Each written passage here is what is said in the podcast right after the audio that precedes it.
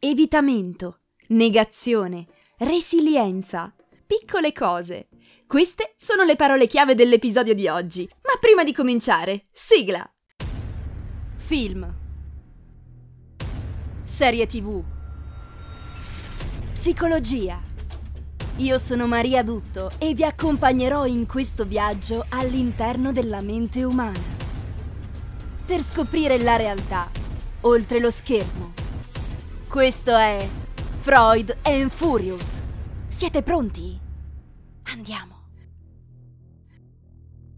Benvenuti in questo nuovo episodio di Freud and Furious. Prima di cominciare di addentrarci negli argomenti di oggi, vi ricordo che sulla mia pagina Facebook e su Instagram trovate un post dedicato a questo episodio. Mi trovate come Mary Matita, per cui se vi va di lasciarmi un feedback, di dirmi che cosa ne pensate, potete farlo in quello spazio.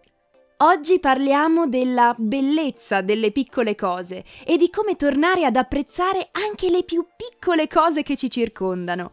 Lo faremo attraverso le storie di due donne. La prima è Amélie Poulain, protagonista de Il favoloso mondo di Amélie. La seconda invece è Kimmy, protagonista della serie TV Unbreakable Kimmy Schmidt. Partiamo dal film. Amélie cresce in una famiglia composta da un padre medico, freddo e poco affettuoso, e una madre che fa la maestra, che ha una personalità instabile e nervosa e che non apprezza il contatto umano. Nei rari momenti in cui il padre è vicino ad Amélie per il controllo medico mensile, scambia il batticuore della figlia dovuto all'emozione di quel momento particolare e, così raro, lo scambia per un'anomalia cardiaca. A causa di questa diagnosi errata, la bambina vive isolata, non frequenta la scuola, non gioca con i suoi coetanei e cresce in grande solitudine. La madre inoltre in casa le impone un metodo severo e oppressivo, soffocante. Amélie si rifugia quindi nell'unica cosa che non può essere controllata, la sua immaginazione. Fin da bambina impara a trovare rifugio e conforto in un mondo di fantasia, nel quale, ad esempio, la vicina di casa in coma non è in grave pericolo di vita, ma ha spontaneamente deciso di esaurire tutte le ore di sonno accumulate in un'unica volta. Per un bambino rifugiarsi nella fantasia può avere un ruolo molto importante sia nello sviluppo cognitivo che nello sviluppo emotivo. A questo proposito la psicologa Marjorie Taylor, in una ricerca, ha scoperto che più del 60% dei bambini tra i 3 e gli 8 anni ha avuto un amico immaginario con cui giocare. Questo ribalta un pregiudizio verso gli amici immaginari, visti come indice di una situazione di disagio. Infatti si evidenzia come il fatto di averne uno o più di uno permette al bambino di avere compagnia, sostegno e protezione. La piccola Amélie, facendo i conti con la non disponibilità dei propri genitori, che si mostrano incapaci di trasmetterle quel calore e quella vicinanza che, a livello emotivo, affettivo, un bambino ha bisogno di sentire. Amélie cosa fa? Dà sfogo alla sua fantasia, crea dei mondi incredibili che la aiutano a crescere e a trovare conforto in quella solitudine. Giocando i bambini creano delle fantasie che consentono loro di andare oltre i propri limiti, pur consapevoli del fatto che giocare a fare finta di non è la realtà, ma finché il gioco dura è come se lo fosse. E chi continua a sognare anche da adulto prova un senso di onnipotenza, abbattendo le barriere tra passato, presente, futuro, con l'illusione di poter manipolare la realtà a proprio piacimento. Secondo Freud, la fantasia è un modo per esprimere dei bisogni insoddisfatti, che altrimenti non potrebbero emergere. L'uomo ha la naturale tendenza a ricercare il piacere, ma la realtà lo costringe spesso a rinunciarvi. Così, attraverso la fantasia, possiamo accedere a dei mondi immaginari, in cui ogni desiderio può essere soddisfatto e in cui abbiamo la possibilità di evadere dai limiti imposti dal quotidiano. Sognare ad occhi aperti ci consola per ciò che non abbiamo o per ciò che non siamo. Ci aiuta a ridurre l'ansia e ad annullare almeno nella nostra mente gli errori commessi in passato. Quindi la fantasia è un qualcosa di positivo, ma entro certi limiti. Il favoloso mondo creato da Amélie è un esempio.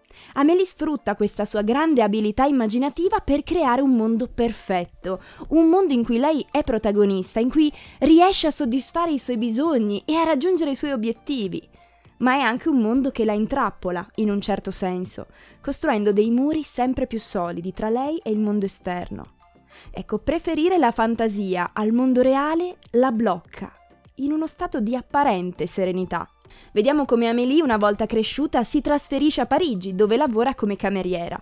Continua a vivere la sua vita in modo apparentemente sereno, di fatto però senza permettere a nessuno di avvicinarsi e di stringere delle relazioni che siano degne di questo nome. Questo è dovuto anche a un trauma vissuto da piccola. Sua madre, infatti, muore davanti a lei in un incidente.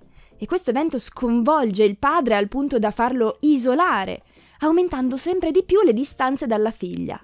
La comunicazione tra i due già prima di questo evento era molto scarsa, ma da quel momento scompare del tutto. Il non riuscire a interfacciarsi con le altre persone, in primis con i propri genitori, ha fatto sì che Amélie sviluppasse l'evitamento come strategia per non essere rifiutata. Tenere lontani gli altri la protegge da eventuali rifiuti e situazioni spiacevoli.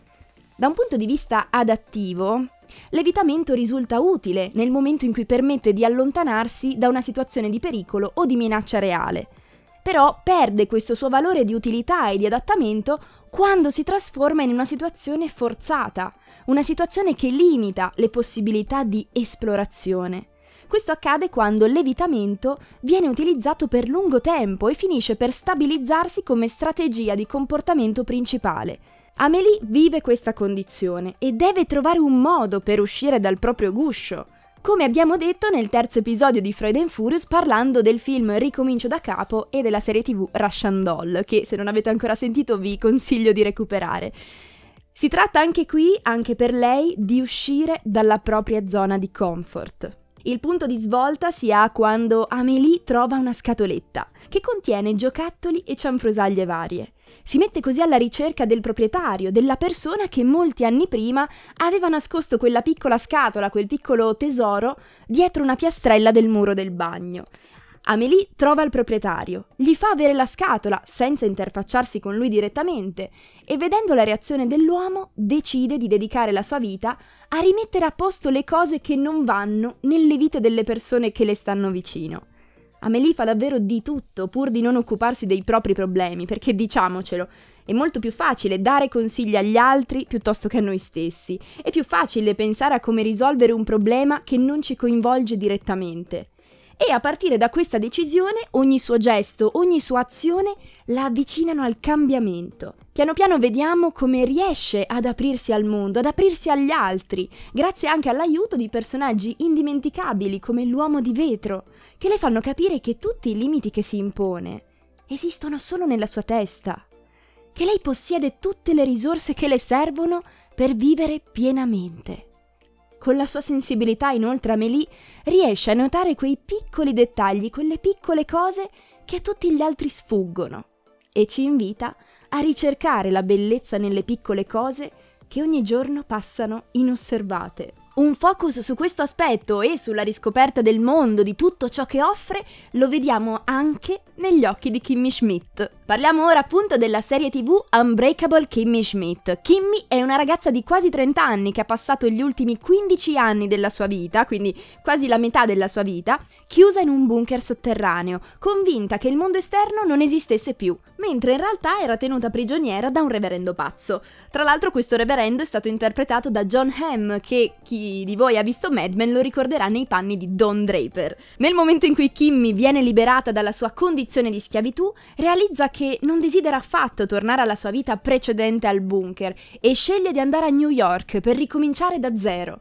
Parte così alla scoperta del mondo, che noi vediamo attraverso i suoi occhi non da trentenne qual è, ma i suoi occhi da adolescente, di quella che era prima di essere rinchiusa nel bunker. La scelta di ricominciare da zero una nuova vita si riflette anche nel fatto che inizialmente Kimmy nega tutto quello che le è capitato, cercando di nascondere a tutti la sua identità e ciò che ha vissuto. La negazione è uno dei meccanismi di difesa più diffusi e consiste nel negare ciò che si sta vivendo o ciò che si sta provando non solo agli altri, ma soprattutto a se stessi.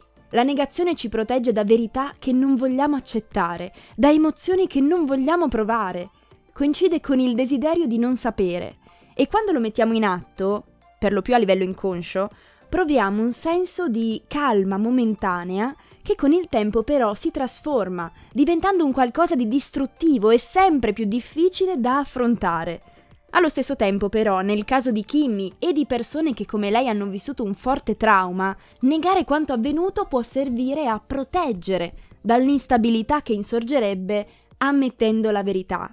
Ha un effetto però, come detto prima, efficace nel breve termine. Con l'andare del tempo invece perde questa efficacia perché non va ad eliminare il problema, ma soltanto a coprirlo.